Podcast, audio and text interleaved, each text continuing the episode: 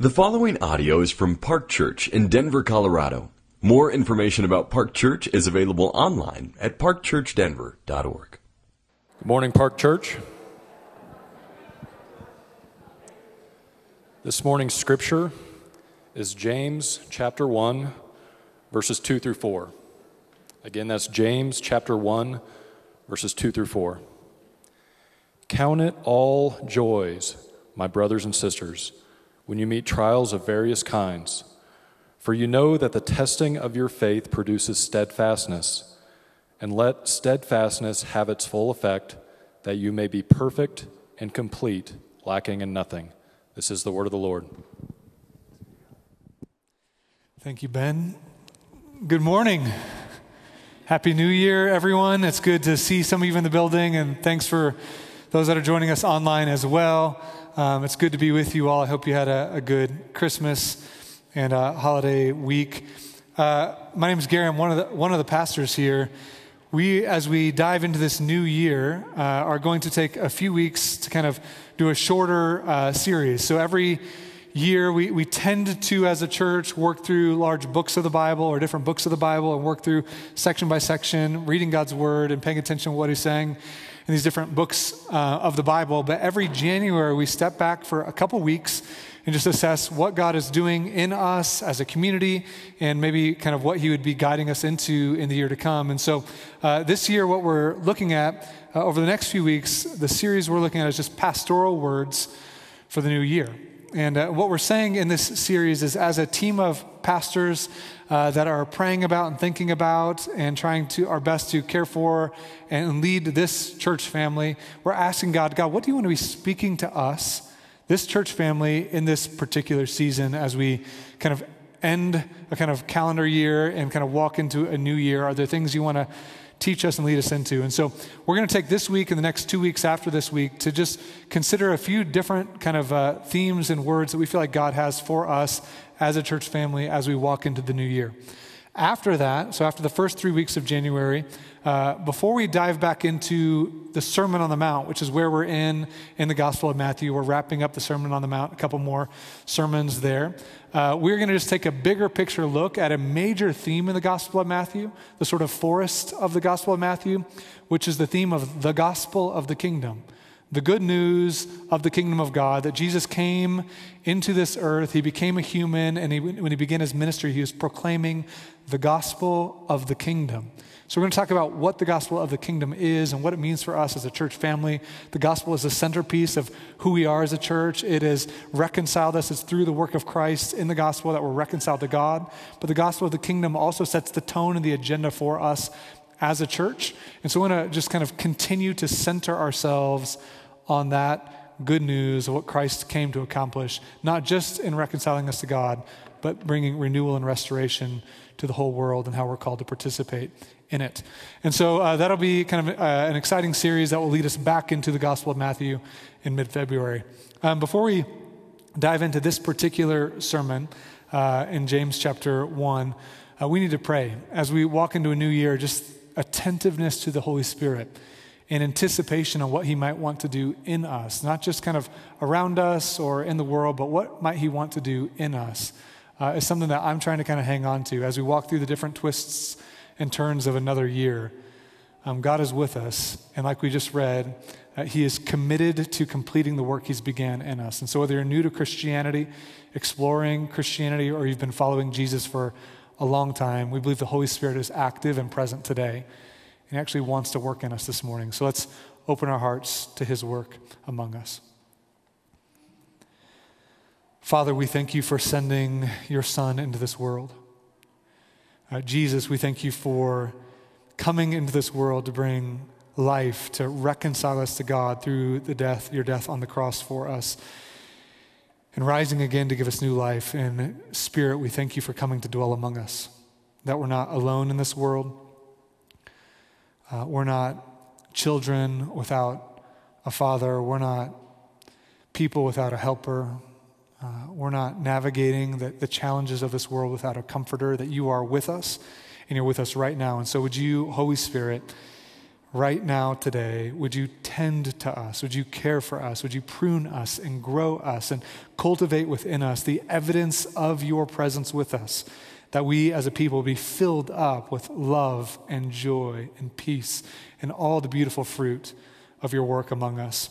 I pray that we would thrive as a people, that we would flourish as a people, and the evidence of your presence would just radiate from us that we could actually bear your image like we were designed to do as human beings, to be the image bearers of God in this world. And so we pray you do it in powerful, transformative, and stunning ways. We pray in Christ's name. Amen. Uh, every year, uh, I tend to take some time at the end of the year and kind of reflect a little bit on the year behind and then prepare for the year ahead. And I remember very vividly last year kind of taking a day to just reflect and prepare. I had been recently uh, kind of turned on to Michael Hyatt's Full Focus Planner by Neil Long. Uh, Neil's one of our staff members. If you know Neil, he's passionate about Jesus. He loves his family, he loves the church, and he loves Michael Hyatt's Full Focus Planner. It's like he's an evangelist for it. I can't think of how many people are a part of like Neil's. If he had like a, if it was a pyramid marketing scheme, he'd be making bank right now on the Full Focus Planner. But uh, the Full Focus Planner is a planner that's designed to help you kind of prioritize the things that matter most to you. And so it kind of helps you think through your biggest goals, your biggest life goals, and boil them down, down to maybe yearly goals, the things you want to prioritize in the year ahead. And it helps you kind of think through how to organize your quarters of the year, how to organize your month, your week, and even your days and your moments around the pursuit of the things that matter the most. And I, I tend to kind of like function like that anyways. It really resonates with my personality type, Enneagram 3. So, like, give me a plan to achieve, and I'm going to go for it. So, I remember like this kind of like full day of planning and processing, and you work on your, your goals. So, you've got kind of like goals in my relationship with God, things I just feel like He's doing in my life, and I got goals for my marriage and things I want to grow in as a father, and financial and like house projects and work stuff that are kind of making its way in. Then you kind of sort through these and you create some like tasks along the way. You have an ideal week where you're scheduling kind of like your ideal w- workflow in a week, like what you're going to try to tend to do on normal weeks. Even has a whole area for like daily rituals, like what do you do when you wake up in the morning and when you kind of enter your workday? What do you do when you're shutting down your workday and kind of closing off the day itself? And, and I love that stuff. I'm like kind of organize it all, and I'm not like rigid and kind of obedience to those things, but they give me a kind of basic guide to how things are going to go. And I kind of sat there thinking, man, if I like do this, it's going to be a great year. 2020 is going to be awesome. I'm going to make all this progress on all these things that I care about. And, uh, and then, as happened for you and for the whole world, uh, COVID happens. And, uh, and everything about my journal felt like massively disrupted. Everything about this planner, it's like the daily rhythms got totally upended because our family rhythms changed, kids' school situation changed, just everything you had planned was different. The sort of like weekly routine of coming to work and doing these things was different. We were working from home and remotely. Y'all know this stuff. So many things are just disrupted. And, and I look back at the year and like there are some of the things that I wanted to focus on that I felt like, yeah, I think we grew in those areas or some stuff happened here. But largely it felt like just a total waste. I look at it, I'm like, well, that's, that's not what happened this year. And what, what did happen in 2020? Uh, what did happen? Because it wasn't what I planned, uh, like the kind of ancient biblical proverb a man plans his ways, but the Lord establishes his steps. So I made a plan, and the Lord's like, nope, you know, and like turned the corner, did a different thing. But what did he do? What, what was he doing in 2020? I don't know. For me, there's a lot of different things I think he was doing last year. And I imagine for you, some of them would be similar and some of them would be different. But I, but I bring us back to last year to kind of bring us forward now to this moment and say, as you look towards another year, what might God want to do in you? We can plan the year. You can say, here's where I want to grow. Here's the things I want to change. Here's the kind of path I want my career. Here's what I want to happen with my family. Here's what I want to happen with my friendship. Or as I get, I want to get plugged into a new church family. Maybe there's people joining us because you're like, this year I should get back into church or whatever it is. And, and here's the things I want to happen, right? And so those may or may not happen. The bigger question I've been asking this year is what might God want to do within me? Not around me, not in the circumstances or the progress or the kind of life, the kind of stage type things, but what, what might He want to do within me. And the kind of bigger question is how does he tend to do that work? The assurance of pardon that we read is He who began a good work in you will be faithful to bring it to completion. In other words, He's doing a work inside of you, and He's committed to maturing and completing that work, of actually growing us as human beings. And His agenda for us isn't often one to one, and almost never, frankly, one to one with our agenda for our own lives. And so when a year like 2020 happens and it disrupts our agenda, it does not disrupt His agenda. In fact, it's often through the challenges and difficulties and the disruptions and the setbacks and the painful moments that God is doing meaningful, deep work that is for your joy. It's for your joy. So resituate, resettle, reorient where you find joy and life from. And this year, 2021, apart from all the other things it will be, it will be a year where God is working for your joy. And that's what we're actually seeing in James chapter 1, verses 2 and 4. At the heart of the sermon is this that the challenges that you encounter in the coming year are pathways to your maturity and your joy. The challenges. James is specifically going to talk about the challenges. The, challenge you, the challenges you will face in the coming year are pathways, they're opportunities for your maturity and for your joy. I'm not, I don't tend to be a very like Pollyannish person, like a look on the bright side, like peppy, like everything's gonna be awesome. Like I, I tend to be maybe on the kind of like balance, maybe on the sort of I like realism, cynical, kind of like just like life's hard. I feel like a huge piece of my pastoral ministry of this church is like, if life's not hard yet, it's about to be. Prepare yourself. Jesus is better. I feel like that's like a theme of my sermons for the past like several years. Is like life sucks a lot. Jesus is good. If you don't experience it yet, just wait. You know, welcome to Park Church. Uh, just preparing us for some of the difficulties. And I think there's something important in that, not to be negative, but to actually find in the challenges God working for your joy. A deeper, purer, more solid, anchored joy. That you, whatever this year brings, can end this year with increased maturity and joy. How does God do that? Often He does it through challenges. And so, what I want to do this morning is I want us to walk through James chapter 1 and just see exactly how He does that and why we can kind of walk into the year ahead, not with this kind of like eyes closed, kind of like naive kind of hopefulness that the year is going to go smoothly and everything will be awesome and way better than 2020 but with a kind of biblical worldview that even when the challenges come, there's the opportunity to see them as God working for our joy. And so, uh, look with me at James chapter 2. Every word, this, this passage, you should memorize it, you should meditate on it, you should like think about it every day. It is pregnant with like powerful theological truths. Every word in this passage matters. And so, what we're going to do is kind of like work through it like piece by piece and see God working and how that might reorient the way we approach and walk into uh, the journey before us in 2021. Uh, so, look with me starting in verse 2. James says, Count it all joy, my brothers and sisters, when you meet trials of various kinds when you meet. We're going to come back to the count of all joy, but he's talking about when you meet trials of various kinds. The first thing I want us to pay attention to is this don't be surprised when you encounter trials in the coming year. You don't need to be surprised about it. Um, James is speaking to a group of people, you can look at this in the first verse, who are scattered through something called the diaspora, or they've been a part of the dispersion. And so James was the half brother of Jesus.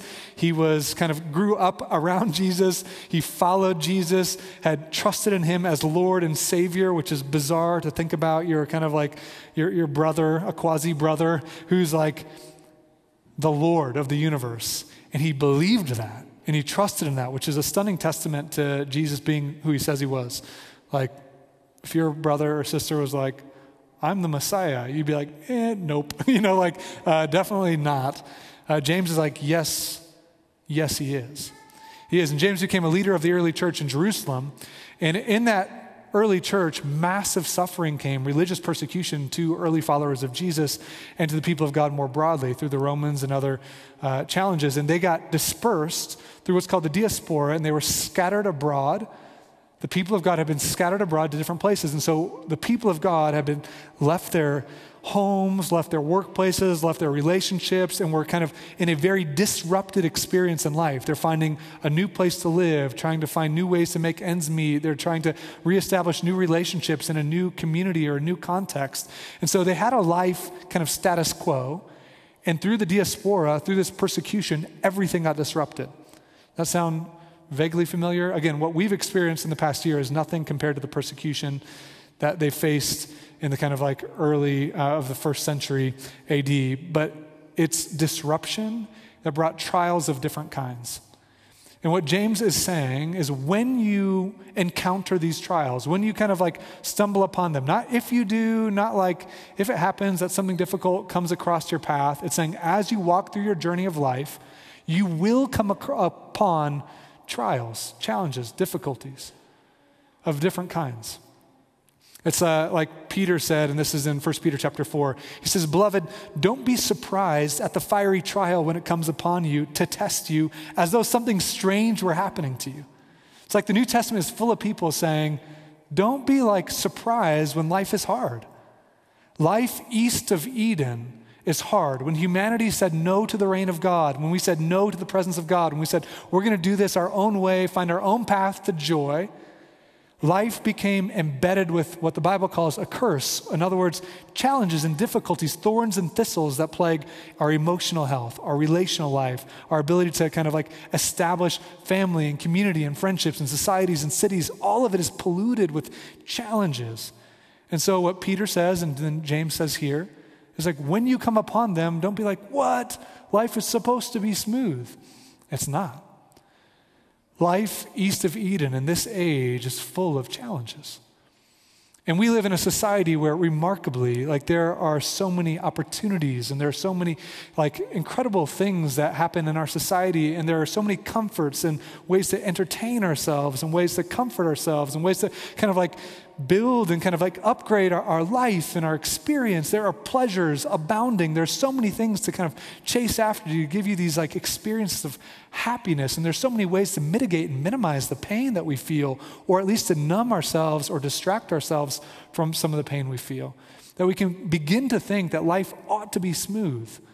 And the New Testament writers are saying, no, it's not. It's not. Maybe there are times where that's that's the case, but those might be an exception to the rule, not the rule. In fact, life is full always of challenges. It is. And so you don't have to be, be surprised.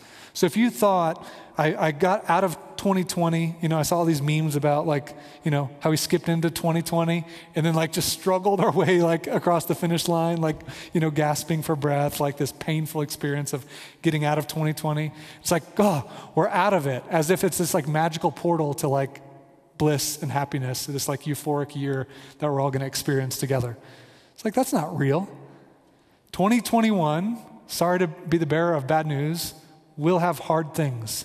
Happy New Year. You know, welcome to Park Church. Uh, it will, it just will. And when we shepherd our expectations and we're not shocked or like, what? What's happening? This must, this is strange. It's not the way it's supposed to be. James, Peter, Paul, Jesus himself, in this world you will have trials, you will have tribulations, you will have challenges. But those aren't designed to crush you. They're not designed to crush you. And they come in different forms, right? Like there's the kind of like the, the challenges that I'm hearing everybody kind of talking about right now. If you have grade school kids, you know, is your, is your school going to be starting virtual? Or are they starting in person? Or what's that going to be like? And there's still like that challenge from this past fall will persist into this spring. There are still relational challenges. We're still not able to gather everybody here in the building together. Your small group can't gather in the same ways.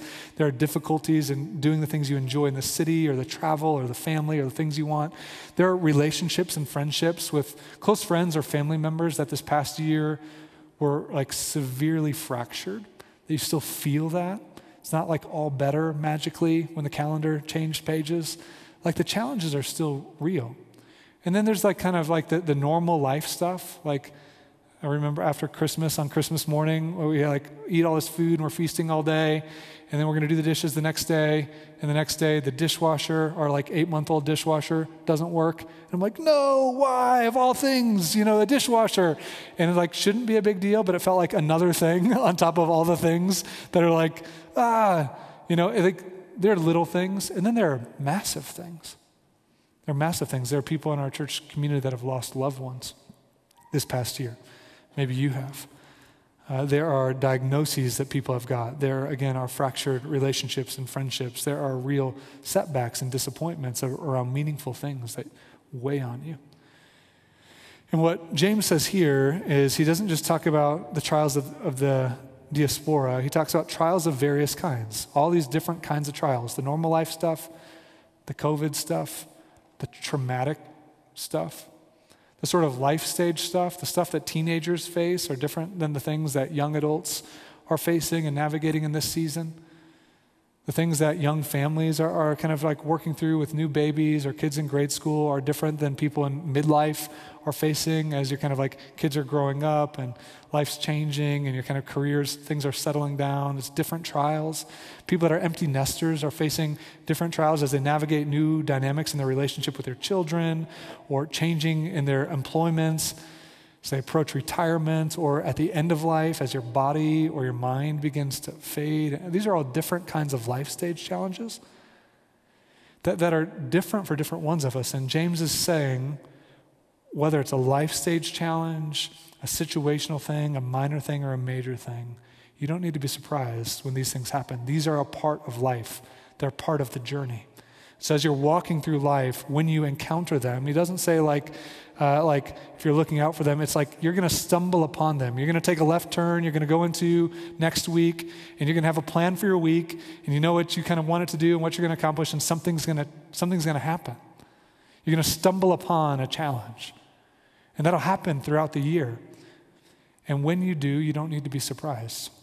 You can actually be prepared for them, and if you're prepared for them, you can actually begin to understand some of the work that God tends to do in those trials and prepare yourself for something that can be produced or worked within you internally as you navigate through the twists and turns of another year. so I want us to see the second thing. Uh, look at what James says in the passage. He doesn't say when you do this, he says, Count it all joy, my brothers and sisters. Family, he's saying, family. When these things come upon you, when you stumble upon them, it does not have to destroy you, it doesn't have to deflate you. You can actually consider it joy. Now, a couple things he's not saying. He's not saying, kind of deny the emotions of sadness or sorrow.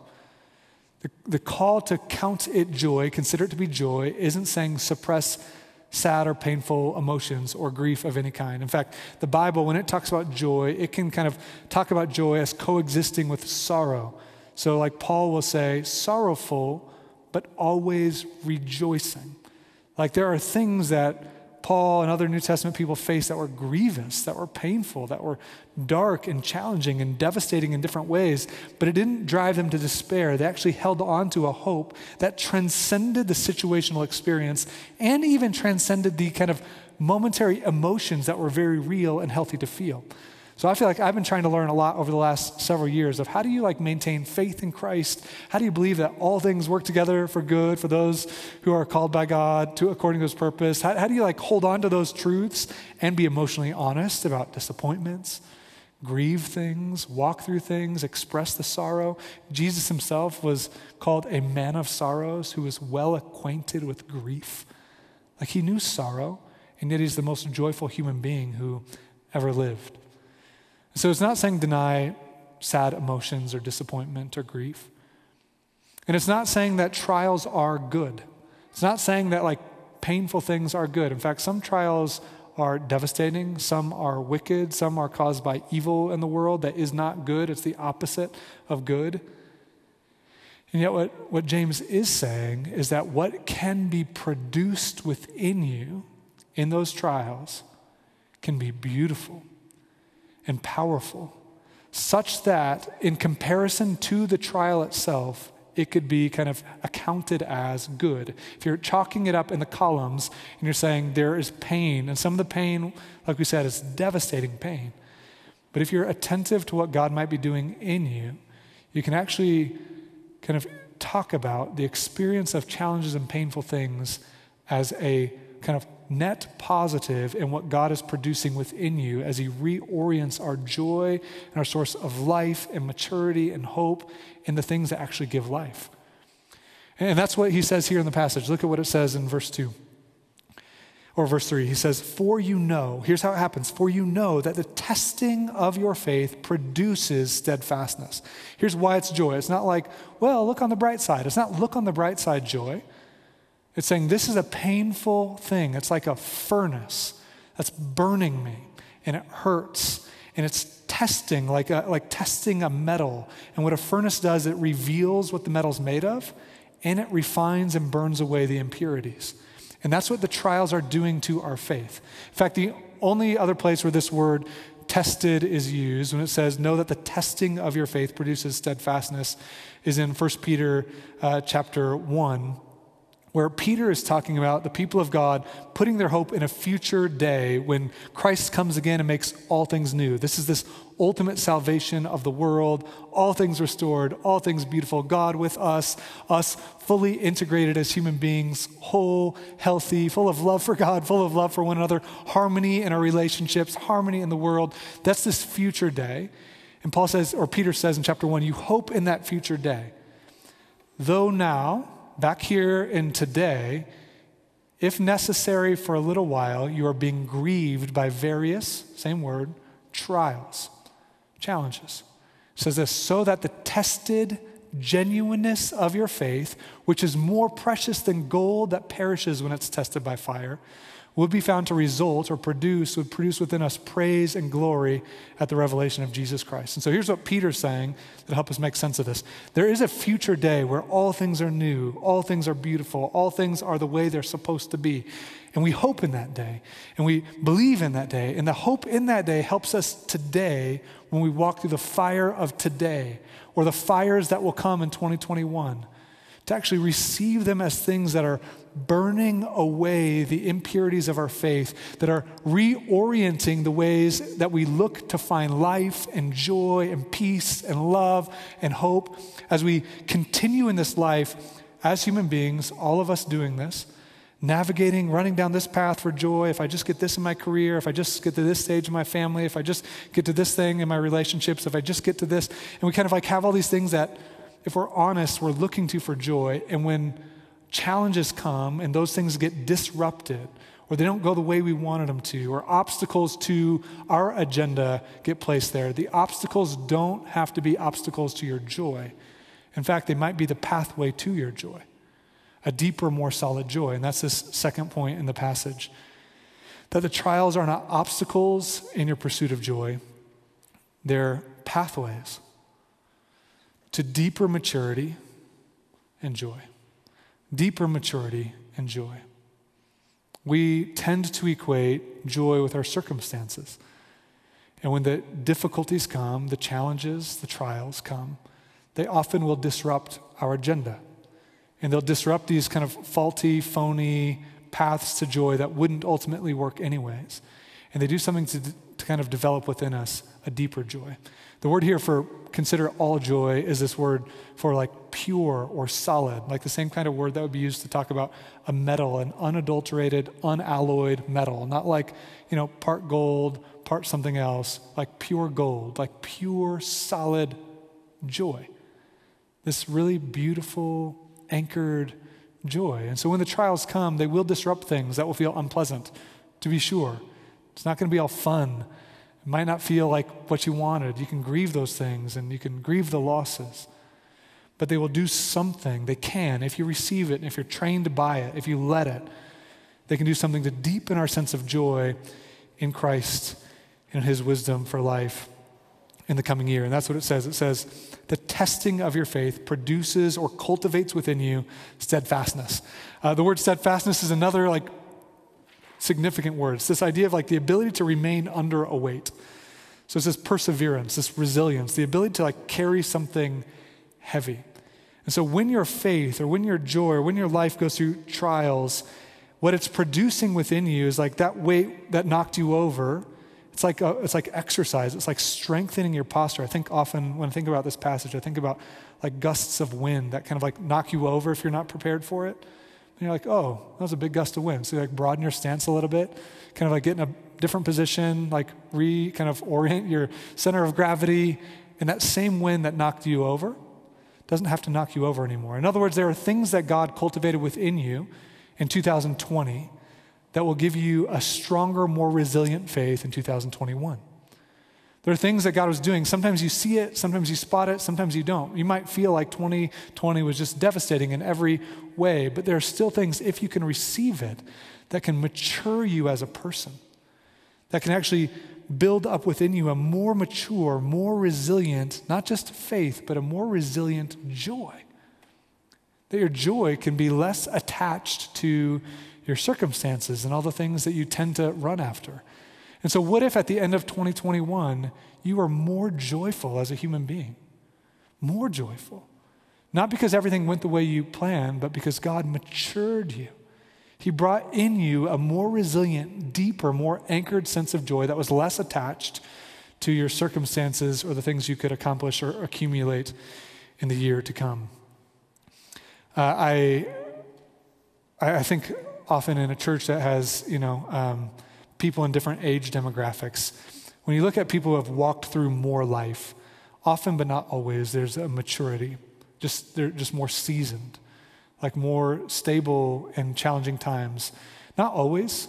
Not always you can kind of push away from kind of like the pains of life and not learn from them, but typically, if you've held on to Jesus and walked through a fair bit of life, like there's just a maturity that people have. And you, you can't get that without years. You can't get that without life experience. So I think for a church that has a lot of young people in their 20s and 30s, a year like 2020 or the things we're going to be walking into even in this next couple months as a society don't have to be like the worst year of your life. You actually have an incredible opportunity. If you're willing to let these things train you, you have an opportunity as a, as a young adult in our congregation to let the pain and the challenges and the very unique, once in a lifetime type kind of like disruptions just give you deeper maturity. But if you close your eyes and grin and bear it and can't wait till it all passes and get everything back to normal, which I want that. I want it all to pass. I want the vaccine. I want, I want those things to happen. But if you're like, just shut your eyes and just like get through it versus like, God, what do you want to do in me? You have the opportunity to let these challenges shape you in ways that will change the contour of your life, that will make you a more joyful, more mature, healthier human being for the rest of your life can be beautiful if you will receive it, which is what this next verse says in verse 4. It says, And let steadfastness, let this resilience that's growing through trials, let it have its full effect. Like, let it complete the work that it's doing. Don't dodge it. Don't try to get out of it. Don't push away from it. Don't try to escape it, numb yourself, distract yourself just to get through. Let it do its work. Let the trials and the challenges do the work. To have its full effect, receive everything you can, learn everything you can, grow in every way you can through the trial, so that you may be perfect, and the word there is mature, and complete or whole lacking nothing. In other words, there's things that you don't yet know in life. There are immaturities and incompletions and things that aren't healthy about you and aren't whole and aren't integrated and, and connected. That there are things that need to grow up within you. And God is going to complete the work that He started. And part of the way He does that is through the challenges. But you have to let it, you have to be trained by it. In fact, in Hebrews chapter 12, um, after chapter 11 is just a stunning passage about all these men and women of God who had gone before, who had stayed faithful to God in the midst of beautiful victories and incredible tragedies and pain and difficulties. And then he's looking, the author of Hebrews, at this community and saying, God continues to work for your joy. But he also does it as a father who brings discipline. And the word for discipline in Hebrews chapter 12, you can actually flip, it's probably one page back in your Bible from James chapter 1. The, the word for discipline is this training. It's not punitive. It's not, you did this wrong thing and now I'm going to discipline you. There might be some of that sometimes, but often it's God as a father growing you, maturing you, developing you, guiding you as a good father. And often it's through challenging things. And so here's what he says, the author of Hebrews in Hebrews chapter 12. I want you to listen to this. He says, It's for discipline that you have to endure. Again, this idea of endure, to stay steadfast, because God is treating you as children. For what child is there whom his father does not discipline? If you're left without discipline, in which all have participated, then you're illegitimate children and not sons. In other words, if there's a parent who's like, I don't care what my child grows up to be, that's not a good parent. That's not what parenting's supposed to be. Parents do care, and because they care, they're willing to say no to things, to help our kids taste consequences for certain actions that are disruptive or destructive. Like good parents do those things. So he says, besides this, we have all had earthly fathers who disciplined us and we respected them. Shall we not much more be subject to the Father of spirits and live? For they, earthly parents, disciplined us for a short time as it seemed best to them. But He, God, disciplines us for our good, that we may share in His holiness. Listen to this, verse 11 of chapter 12. For the moment, all discipline seems painful rather than pleasant. Painful. There are painful things in the past year, and there will be painful things in the year to come. They will not feel pleasant. You don't have to pretend that they're pleasant. But later, it yields the peaceful fruit of righteousness to those who have been trained by it. In other words, if you will let it train you and grow you and mature you as a human, you can have a, kind of a harvest of righteousness. In other words, a healthy relationship with God, a healthy relationship with one another, like this love of God and a love for people, this righteousness, this rightness about who you are and who you're designed to be, if you will let the challenges train you, mature you, grow you, develop you. And when that happens, there is something that's happening within you that is joy. Solid, stable, mature, immovable joy. And these are the things God wants to do within you. And He's committed to it. How do we know He's committed to it? Because the way He began the good work in you is Christmas. Jesus came into this life, He came into this world to meet us in our sorrow, to meet us in our hardship. Like I said, He was a man of sorrows and acquainted with grief. He walked through the trials, He walked through the difficulty. He held fast to the faithfulness of God. He relied on the power of the Spirit. He maintained faithful and full of love to other people, and yet He laid down His life on the cross, taking upon Himself all the sorrow of the world, all the grief of the world, all the sin of the world. And He did it Hebrews 12 says, for the joy set before him. He endured the pain because he's committed to you. He's committed to making all things new. He's committed to making the world right. He's going to do it. He's committed to it. The question is this year, will you pay attention to the presence of Jesus? Will you walk with him day by day, trusting that even in the hardships, even when the life takes a turn that you didn't expect or takes kind of a challenge that was daunting and overwhelming, or maybe even just devastating, that there Jesus is, the one who walked before you, leading you to deeper, more stable, more solid joy. And if you can open up your heart to that, then the fruit of righteousness that would come from you and from our community in the middle of a year with all the challenges that it may bring can be really beautiful and actually can help people see the glory of God who has his unshakable love and his unshakable kingdom. Let's pray together. Jesus, we come right now. Uh, we need you. We need your spirit to work among us. We need you to increase our faith, increase our joy, increase our resilience and our maturity as your people. So I pray you do beautiful work in us uh, today, but also throughout this year. I pray you help us not to despise the challenges, even when they're unpleasant or painful, but that we'd be trained and that you grow within us a beautiful fruit of your spirit. We pray in Christ's name, amen.